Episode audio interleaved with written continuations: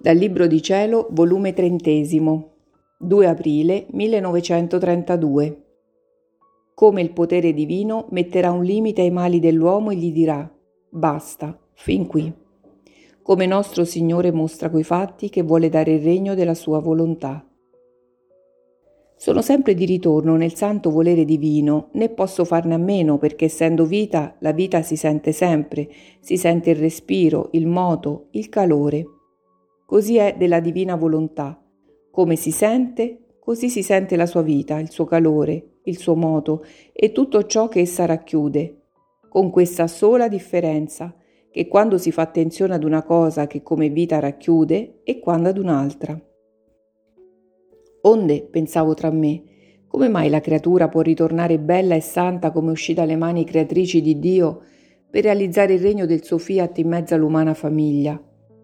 Ed il mio amato Gesù, sorprendendomi, mi ha detto, Figlia mia, tutte le opere del nostro essere supremo sono perfette e complete, nessuna nostra opera è a metà.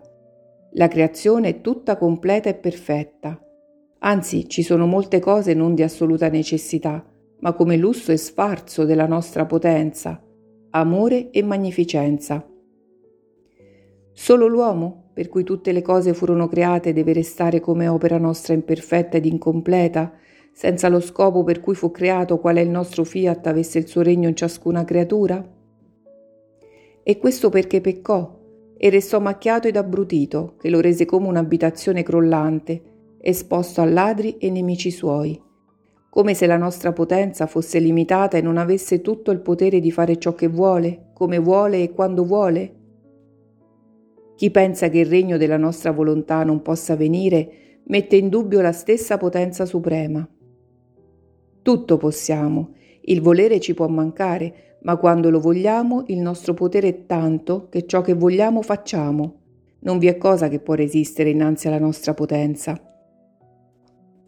Quindi abbiamo potere di riabilitarlo, di renderlo più bello di prima e la sua abitazione crollante, fortificarla e cementarla in modo da renderla più forte che non era e al soffio del nostro potere rinchiudere nei cupi abissi ladri e nemici suoi. Sicché l'uomo, per quanto scivolò da dentro la nostra divina volontà, non cessò di essere opera nostra, e sebbene si disordinò, la nostra potenza, per decoro dell'opera nostra che deve essere perfetta e compiuta come noi la vogliamo, col suo potere metterà un limite ai suoi disordini, alle sue debolezze e gli dirà con il suo impero, basta, fin qui. Rientra nell'ordine, prendi il tuo posto di onore come opera degna del suo creatore. Sono prodigi della nostra onnipotenza che opererà cui l'uomo non avrà forza di resistere, ma senza sforzo, spontaneo, allettato ed attratto da una forza suprema, da un amore invincibile. Non fu un prodigio della nostra potenza la redenzione voluta dalla nostra volontà e del nostro amore che sa vincere tutto, anche le ingratitudini più nere, le colpe più gravi e ricambiare in amore dove l'uomo ingrato l'ha offeso di più? Se si tratta dell'uomo, certo che non potrà rialzarsi con tutti gli aiuti della mia redenzione perché non è disposto a prenderli. Molti non cessano di essere peccatori, deboli, imbrattati delle colpe più gravi.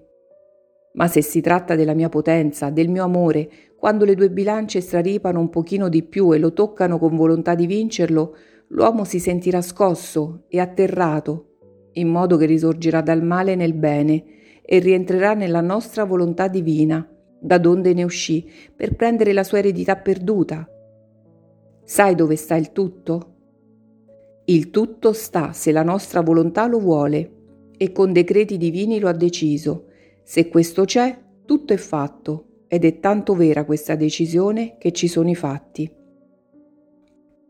Tu devi sapere che quando venni sulla terra, mentre facevo l'ufficio di Redentore, nel medesimo tempo tutto ciò che faceva la mia santa umanità racchiudeva tanti atti di mia volontà come deposito da dare alla creatura. Io non avevo bisogno perché ero la stessa divina volontà. Quindi la mia umanità faceva come una madre tenerissima, racchiudeva in sé tante parti di mia volontà per quanti atti faceva, per darli alla luce e partorirli nel grembo degli atti delle creature, per formare negli atti loro il regno degli atti del mio fiat. Onde sta come una madre aspettando, con un amore che la fa spasimare, di dare alla luce questi suoi parti divini. L'altro fatto è che io stesso insegnai il Paternoster, affinché tutti pregassero che venga il mio regno, affinché si faccia la mia volontà, come in cielo, così in terra. Se non dovesse venire sarebbe stato inutile insegnare una tale preghiera, e io cose inutili non ne so fare. E poi le tante verità manifestate sulla mia divina volontà non dicono a chiare note che il suo regno verrà sulla terra, non per opera umana, ma per opera della nostra onnipotenza? Tutto è possibile quando noi vogliamo. Tanta facilità mettiamo nel fare le cose piccole quanto nelle grandi, perché tutta la virtù e potenza sta nell'atto nostro, non nel bene che riceve l'atto della nostra potenza. Difatti, quando stavo sulla terra, siccome in tutti gli atti miei correva la mia potenza, si rendeva potente il tocco delle mie mani, l'impero della mia voce e così di seguito, e con la stessa facilità chiamai a vita la fanciulla morta da poche ore, e con la stessa facilità chiamai a vita Lazzaro, morto da quattro giorni, il quale si era già corrotto e dava un fetore insopportabile. Comandai che gli togliessero le bende e poi lo chiamai con l'impero della mia voce, Lazzaro, vieni fuori. Alla mia voce imperante Lazzaro risuscitò. La corruzione scomparve, il fetore cessò e ritornò sano e vegeto come se non fosse morto. Vero esempio come la mia potenza può fare risorgere il regno del mio fiat in mezzo alle creature.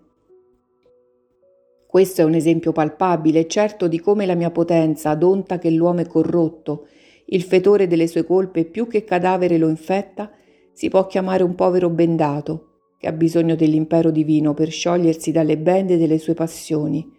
Ma se l'impero della mia potenza lo investe e vuole, la sua corruzione non avrà più vita e risorgerà sano e più bello di prima. Perciò si può dubitare che al più la mia divina volontà non lo volesse perché non potessero meritare un tanto bene, ma che la mia potenza non lo potesse, questo non mai.